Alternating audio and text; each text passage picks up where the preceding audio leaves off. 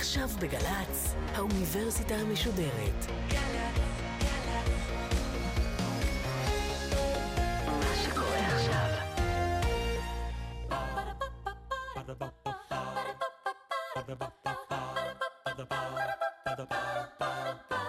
האוניברסיטה המשודרת מציגה מסע סביב רעיון, והסמסטר בחירה. והפעם, הפרופסור אווה אילוז מהמרכז לחקר הרציונליות באוניברסיטה העברית על סוציולוגיה ובחירה. עורכת ראשית, מאיה גאייר.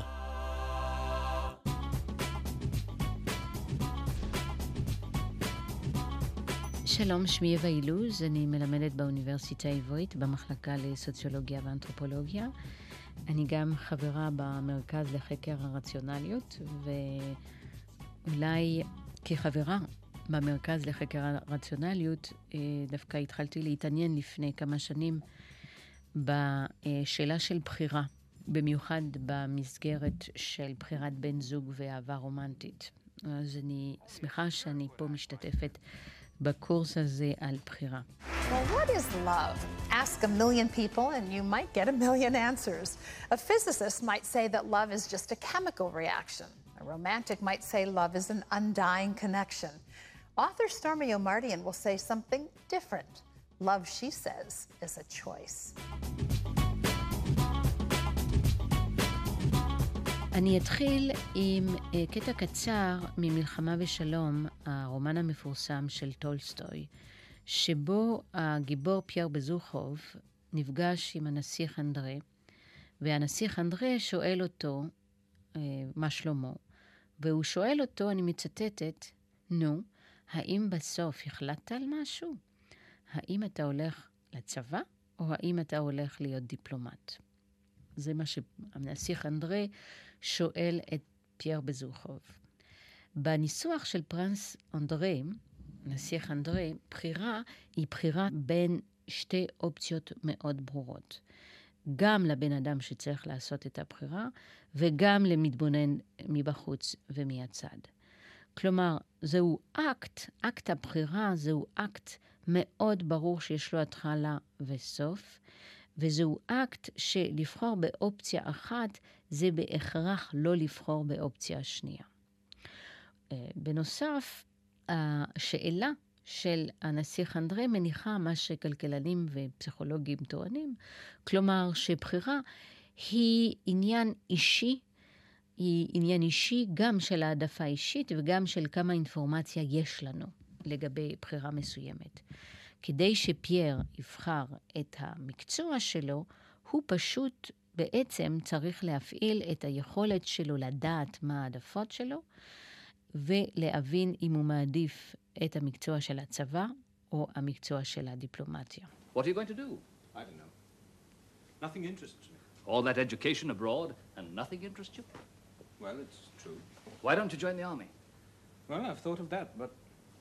הייתי אומרת שמסוף המאה ה-19 סוציולוגים לא מסכימים עם התפיסה הזאת של הפעולה האנושית באופן כללי, ובאופן פרטני עם התפיסה הזאת של מהי בחירה, מכיוון שסוציולוגיה רואה בני אדם כיצורים של הרגל וכיצורים של ציות נורמטיבי. ציות נורמטיבי, כלומר, אנשים שהולכים לפי נורמות חברתיות, ולא כל כך כיצורים של החלטה אה, מושכלת והחלטות אה, אה, מפוקחות.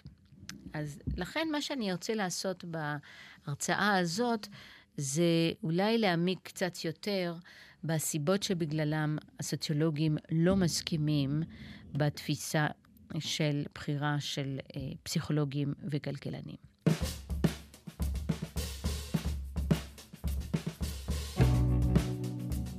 אני אתחיל עם ציטוט של אה, פסיכולוג קוגניטיבי ידוע, ג'ונתן ברן, שטוען שבפסיכולוגיה קוגניטיבית ובכלכלה, חקר הבחירה הוא החקר של איך ולמה שיפוט מתאים לסטנדרט. כאשר סטנדרט זה מה שמאפשר לנו לדעת אם השיפוט הוא יותר טוב או פחות טוב. כלומר, חקר הבחירה בכלכלה הוא חקר נורמטיבי. זאת אומרת, הוא מניח שיש בחירות טובות יותר, רציונליות יותר, ויש בחירות שהן רציונליות פחות ורצויות פחות לכן. כל התחום, הייתי אומרת, או חלק גדול מהתחום של כלכלה התנהגותית, הוא תחום שבאמת מנסה להבין אה, למה אנשים עושים טעויות בשיפוט שלהם בבחירות, למה הם בוחרים דברים שבעצם אה, לא טובים להם כל כך. וכדי להסביר איך ולמה סוציולוגים אה, שונים מהתפיסה של כלכלנים או של פסיכולוגים, אני רוצה להשתמש בדוגמה אחרת, דוגמה ספרותית אחרת, והיא דוגמה שנמצאת ברומן של אנטוני טרולופ, An Old Man's Love, רומן מצוין, שנכתב ב-1884. והרומן הזה מדבר על אה, ההתלבטות הגדולה שהגיבורה של הרומן, מרי לורי, ההתלבטות שלה בהחלטה האם היא צריכה לקבל את הצעת הנישואים של אה, מיסטר ויטלסטאף, שהוא בן אדם הרבה יותר מבוגר ממנה. ואני רוצה לצטט לכם קטע קצר שהוא דיאלוג פנימי שהיא מנהלת עם עצמה. ואז היא אמרה לעצמה שהוא היה מלא תכונות טובות, ושהוא היה שונה מגברים מבוגרים אחרים. וכמה דברים היא הייתה יכולה לאהוב וללמוד לאהוב באיש הזה. וגם הוא היה איש שבשום צורה היא לא הייתה צריכה להתבייש בו. הוא היה ג'נטלמן, הוא היה נעים להסתכל עליו, הוא היה מתוק בצורה שבה הוא התייחס אליה. הוא היה נקי והוא היה נאה במראה שלו. האם העולם לא היה אומר עליה שהיא ברת מזל, שהיא בעצם נבחרה על ידי מיסטר ווילסטאף? אחרי שעה של התלבטות וחשיבה, היא חשבה שהיא תתחתן עם מיסטר ויטלסטאף. הדיאלוג הפנימי הזה נותן לנו איזו הצצה קטנה בסגנון הרגשי והנפשי של אישה צעירה מהמאה ה-19, אה, ובמיוחד בצורה שבה היא צריכה להחליט החלטה גורלית, שהיא החלטה של נישואים. תשימו לב שמרי לורי לא מאוהבת במיסטר ויטלסטאף, אבל היא מחבבת אותו. ובגלל שהיא נטולת רגשות סוערים, אז היא חושבת על מספר נימוקים ומספר סיבות שבגללם היא יכולה לבחור בו. והנימוק המרכזי בעצם שהיא מוצאת כדי לבחור בו, הנימוק המרכזי שהיא נותנת לעצמה, הוא מה העולם היה אומר אם היא תהפוך להיות אשתו. כלומר, הרגשות עצמם של חיבה, שמרי מרגישה כלפיו, הרגשות האלה הם קשורים בצורה מאוד אדוקה למה שהיא חושבת שהעולם חושב עליו, ומה שהיא חושבת שהעולם יחשוב על הבחירה שלה אם היא תבחר בו כבעל. זאת אומרת שהמחשבה שלה או הבחירה שלה, ההחלטה שלה להתחתן איתו, הם שזורים היטב עם תסריטים חברתיים של מהו גבר טוב, ג'נטלמן, מה הם אה, נורמות של נישואים בשביל אישה צעירה, להיות נשואה, ולהיות נשואה לבן אדם עם מעמד חברתי טוב, ומה הם הקונבנציות של אה, נשיות. המשפט הזה, המשפט הזה, הוא לא אחד שהיא הייתה יכולה להתבייש בו לפני העולם, והאם העולם לא יגיד עליה שהיא ברת מזל, זה משפט שהוא קריטי בשביל סוציולוגים כדי להבין את ההחלטה שלה. למרות שההחלטה שלה נראית לכאורה פרטית, כלומר, היא לא רק פרטית במובן הזה שההחלטה הזאת היא נוגעת אה, בעיקר לחיים שלה ואולי שלו, והיא גם מתנהלת רק בינה לבין עצמה בתוך איזשהו אה, אה, אה, מונולוג פרטי, אנחנו, למרות מה שנראה כהחלטה פרטית, זה ברור לנו שההחלטה שלה נובעת מרעיונות, למעשה רעיונות קולקטיביים לחלוטין, חברתיים לחלוטין, לגבי החשיבות אה, של נישואים בשביל אישה. היא נובעת גם מהעובדה שבשביל אישה במאה ה-19 שלא יכולה ללכת לעבוד, לא יכולה ללכת לשוק העבודה, אז נישואים הם האפיק הכמעט היחידי שיש לבחורה יתומה להיות בעלת הון כלכלי. אה, ואנחנו גם רואים שההחלטה שלה נובעת באופן ישיר מקונבנציות חברתיות לגבי מהו בעל טוב. My dear, to become engaged at 19 in the middle of a war to a young naval officer who had no fortune and no expectations, you would indeed have been throwing yourself away. בניגוד לצורה שבה פסיכולוגיה וכלכלה חושבים על בחירה, סוציולוגיה רואה בבחירה כאינטראקציה מורכבת בין רגשות אישיים, תסריטים תרבותיים וחברתיים קולקטיביים, נורמות חברתיות ומטרות סובייקטיביות. אה, ולכן הייתי אומרת שבעוד שהמחקר הכלכלי והפסיכולוגי בבחירה הוא נורמטיבי, כלומר, הוא מתייחס לסטנדרט של רציונליות, הגישה הסוציולוגית לבחירה היא דיסקריפטיבית, היא לא נורמטיבית. אין לנו שום מושג מה הסטנדרט שהיא הייתה צריכה להתאים את, את עצמה אליו. כל מה שמעניין אותנו זה להבין ממה מורכבת הבחירה שלה. לכן, בשביל סוציולוג להסתכל על בחירה זה להסתכל על המקור החברתי של העדפה שמביאה לבחירה. אה, ולכן השאלה שמעניינת אותנו זאת השאלה של ההתאמה בין הבחירה שפרט עושה לבין הסביבה החברתית שלו או שלה.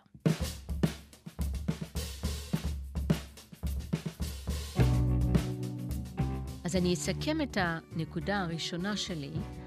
הנקודה הראשונה שלי היא שסוציולוגיה ופסיכולוגיה נבחנים בצורה שבה הם ניגשים לחקר הבחירה, מכיוון שסוציולוגיה לא שואלת על בחירה האם היא רציונלית או לא רציונלית, והיא גם לא רואה בבחירה השתקפות של העדפה אישית, אלא סוציולוגיה מסתכלת על הכוחות החברתיים והתרבותיים שמעצבים את הבחירה הזאת.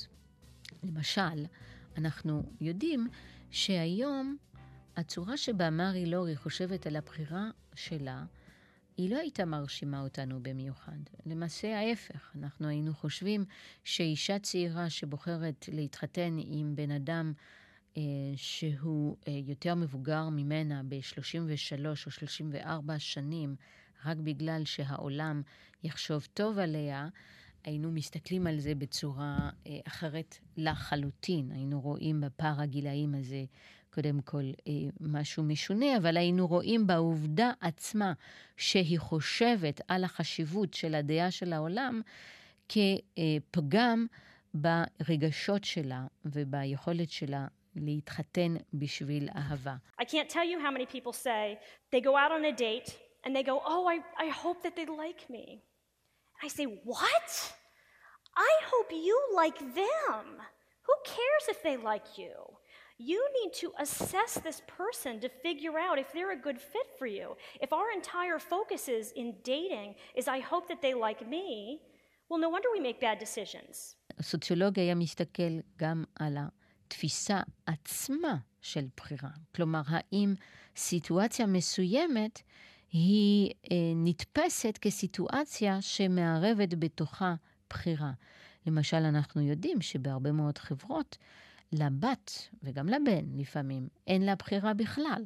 כלומר, העובדה שיש בחירה בתוך מצב מסוים, זה דבר בפני עצמו שמעניין את הסוציולוג ושהוא לא לוקח כמובן מאליו.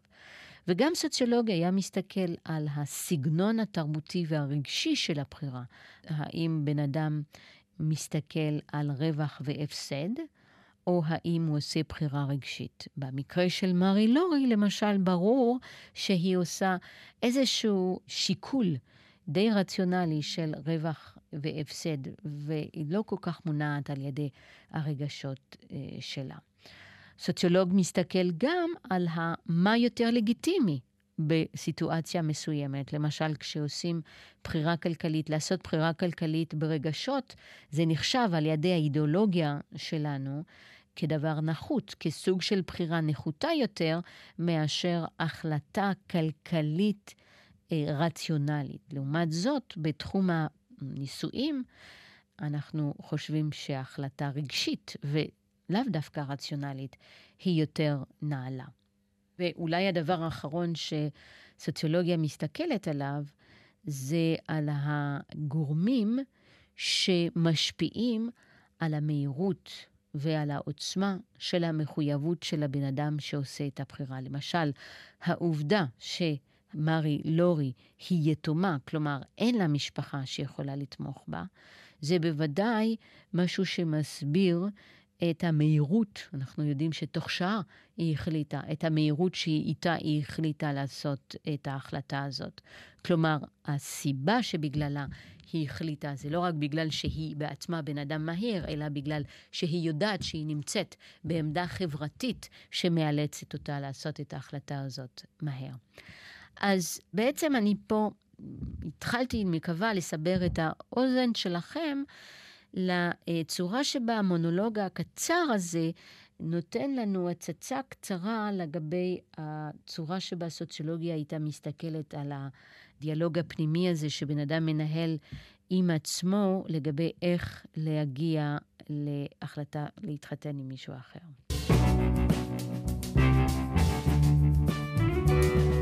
נובע מכך ופה זה הבדל שני משמעותי בין פסיכולוגיה וכלכלה מצד אחד לבין סוציולוגיה מצד שני. נובע מכך שהשאלה של הרציונליות של ההחלטה של מרי לורי, היא, השאלה הזאת היא לא נשאלת בכלל. כלומר, מרי יכולה בעצם להחליט לא להתחתן עם גבר שהיא לא לגמרי מאוהבת בו, ובשביל כלכלנים, ההחלטה לא להתחתן איתו היא רציונלית בדיוק כמו החלטה להתחתן עם גבר שייתן לה מעמד חברתי וכלכלי בטוח. כלכלנים אומרים שכל דבר שהוא רציונלי זה דבר שבעצם עוזר לי להשיג את המטרה שלי, כאשר כל מטרה שאני מחליט היא, היא ולידית. כלומר, לא להתחתן איתו זה רציונלי באותה מידה כמו להתחתן איתו. אם זה המצב, אז אה, לכלכלנים יש הגדרה של רציונלית שהיא מאוד פתוחה, ושלא מתאימה לתפיסה של אה, סוציולוגים, או ליתר דיוק, סוציולוגים רואים בהגדרה כזאת של רציונליות, הגדרה שהיא טוטולוגית. היא הגדרה שלא מאפשרת לנו להבין למה אנשים עושים מה שהם עושים. וזה מה שהסוציולוגים רוצים להבין. סוציולוגים רוצים להתבונן בשחקנים חברתיים אה, מבחוץ ולהבין את הסיבות והנסיבות שבגללם הם פועלים כמו שהם פועלים או בוחרים את מה שהם בוחרים. לכן, בשביל סוציולוג, ההנחה של רציונליות היא לא רלוונטית, אלא אה, השאלה יותר היא האם בחירה מסוימת תהדהד או לא עם הסביבה החברתית שאני נמצאת בתוכה. אה, אז אנחנו נחשוב על בחירה יותר רק במובן של הסוג של אה, אדפטציה, התאמה שאני עושה ביני לבין התביעות, הדרישות של המיליו החברתי שלי. השאלה אם הבחירה שלי היא רציונלית או לא רציונלית לא נשאלת. כי ברגע שבחירה היא אדפטיבית למיליו שלי, אז זה כל מה שמעניין אותנו. מה שהופך בחירה לרציונלית, זה מה שכלכלנים אומרים לנו, זה היכולת שלי לדרג את העדפות שלי, והיכולת שלי להתנהל בצורה טרנזיטיבית. כלומר, אם אני מעדיף A ל-B ואני מעדיף את B ל-C, אני צריך להיות מסוגל להעדיף את A ל-C. וכך גם אני יכול לשפוט אם בחירה היא רציונלית או לא. עוד פעם, הסוציולוגים מתעניינים במשהו קצת אחר. הסוציולוגים מסתכלים על בני אדם כבני אדם שחיים בסביבה של ערכים, ובסביבה של ערכים, הרבה מאוד מהערכים האלה, הם לא ניתנים לדירוג והם לא ניתנים להאמרה. כלומר, האם אני צריך לבחור בין המשפחה שלי לבין הקריירה שלי, או לבין המשפחה שלי, או לבין המאהבת שלי, הרבה פעמים אנחנו נמצאים במצב שלא ניתן בעצם לדרג, כי כל אחד מהדברים האלה מסמן עבורנו משהו שהוא מאוד חשוב, ושאנחנו לא רק לא מסוגלים לדרג, אלא גם לא רוצים לדרג. או לא רק לא רוצים לדרג, אלא גם לא מסוגלים לדרג. אפילו אם היינו רוצים, לא היינו בדיוק יודעים איך לדרג את העדפות האלה. לכן, בחירה בעולם טבעי היא לא אה, מתנהלת לפי המודל של כלכלנים של טרנזיטיביות. I had two guys. One was caring, loving, and then there was another guy who was humble and reserved, but he was not so romantic. And so I was actually confused as to who to go in for. ואני אולי אציין הבדל אחרון, למרות שאני אה, הייתי יכולה לציין עוד כמה וכמה הבדלים. וזה זה שבשביל סוציולוגים, במיוחד סוציולוג של הרגשות ושל התרבות כמוני, הייתי אומרת שרגש הוא נתפס כבלתי נמנע לכל תהליך של בחירה. כלומר, אין מושג בסוציולוגיה של העדפה שהוא לא כולל בתוכו העדפה שהיא קשורה לאיזשהו רגש שאני רכשתי כתוצאה מהעובדה שההעדפה שלי קשורה לעולם של ערכים, לעולם של טוב ורע, לעולם של דימויים. למעשה, אם אתם חושבים על זה, כדי לעשות החלטה בלי רגשות, צריך ממש להתאמץ בשביל זה. צריך לא רק להתאמץ, צריך הרבה פעמים לפנות למומחה שיעזור לנו לנסח החלטה בצורה לגמרי שקולה ולגמרי נטולת רגשות. אז היכולת להחליט ללא רגשות היא יכולת לחלוטין לא מתאימה לצורה הטבעית שבה אנשים מקבלים החלטה. אז סוציולוגים נבדלים מפסיכולוגיה וכלכלה בתפיסה שלהם של בחירה, מכיוון שהם רואים, הם מתעניינים בצורה שבה אנחנו חושבים על העדפה, מתעניינים בסביבה החברתית שמעצבת את הבחירה, מתעניינים בצורה שבה הבחירה משקפת את האדפטציה, היא בעצם סוג של אדפטציה לסביבה החברתית. ולבסוף הייתי אומרת שסוציולוגיה רואה בבחירה לעתים נדירות כתהליך של שיקול דעת רציונלי, ומתעניינת באלמנטים, במרכיבים הלא רציונליים והרגשיים של הבחירה שנובעים ממערכת מוסרית, ערכית ומערכת של דימויים.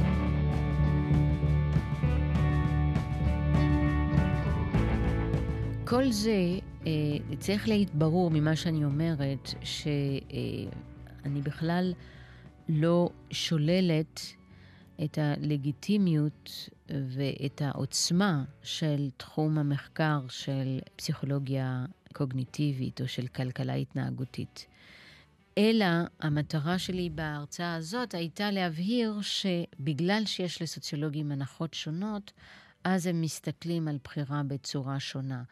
ולמעשה מדע זה אה, פועל ככה, כלומר, זה לפי ההנחה, לפי ההנחה שאיתה אנחנו מתחילים, לפי ההנחה הזאת נגזרים אה, תגליות שונות.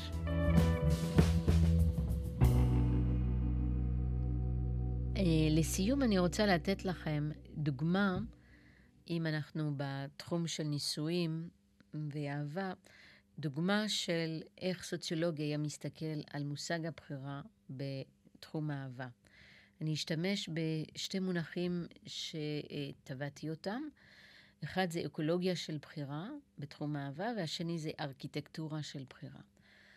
אקולוגיה של בחירה, המושג הזה בא לשקף את העובדה שאנחנו בוחרים בתוך סביבה חברתית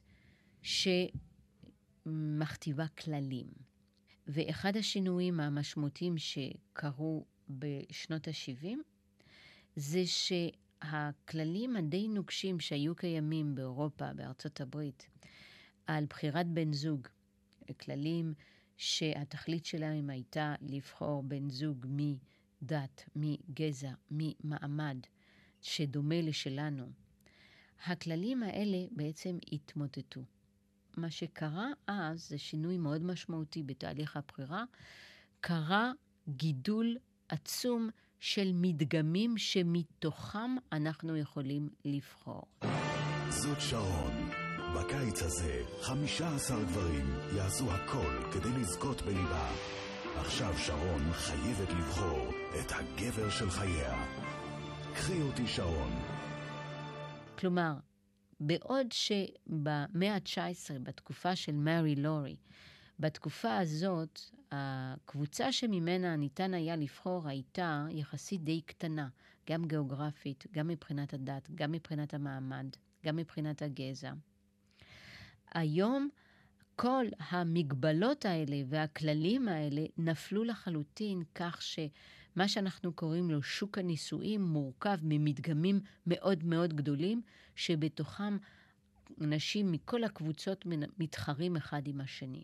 זה שינוי מאוד uh, משמעותי שקרה למה שקראתי לו עכשיו האקולוגיה של הבחירה. והמושג השני, שאני קוראת לו ארכיטקטורה של הבחירה, זה הצורה שבה תרבות משפיע על הדיאלוג הפנימי שאני מנהל עם עצמי, אז לחזור למרי לורי, לחזור לבהירות ולמהירות שאיתה היא עשתה את ההחלטה, הייתי אומרת שהשינוי באקולוגיה של הבחירה, שדיברתי עליו הרגע, כלומר, העובדה שהיום המדגמים שמהם אנחנו יכולים לבחור הם מאוד גדולים, המדגמים האלה גרמו לכך שבחירת בן זוג מתלווה בהרבה מאוד בלבול ואמביוולנטיות והבהרה רגשית שלוקחת לאנשים הרבה יותר זמן. כשהסתכלתי על הרבה מאוד אה, רומנים במאה ה-19, מדברים על אהבה, וראיתי שהנושא של בלבול רגשי הוא נושא הרבה יותר נדיר. אה, ושמה שמאפיין את הגיבורים ואת הדמויות במאה ה-19 זה אה, דווקא בהירות אה, רגשית, ויכולת להגיע לבהירות רגשית. מאוד שונה מהמצב של היום, שבה אנחנו זקוקים לא מעט פעמים ללכת לפסיכולוג כדי להבהיר לעצמנו מה בעצם אנחנו רוצים, ולהסביר לעצמנו למה או עשינו בחירות לא טובות, או לא הצלחנו לבחור בכלל. והייתי אומרת, למעשה שהמקצוע של תרפיה, אחת הסיבות שהוא הפך להיות כל כך מרכזי לחיים שלנו, זה בגלל שהוא מקצוע שתכליתו הוא לעזור לנו לבחור, ולעזור לנו לבחור בצורה שהיא טובה או הכי טובה לנו. כל אלה מצביעים על שינויים משמעותיים ודרסטיים בתרבות של הבחירה, בכל מה שסובב את הבחירה של בן זוג.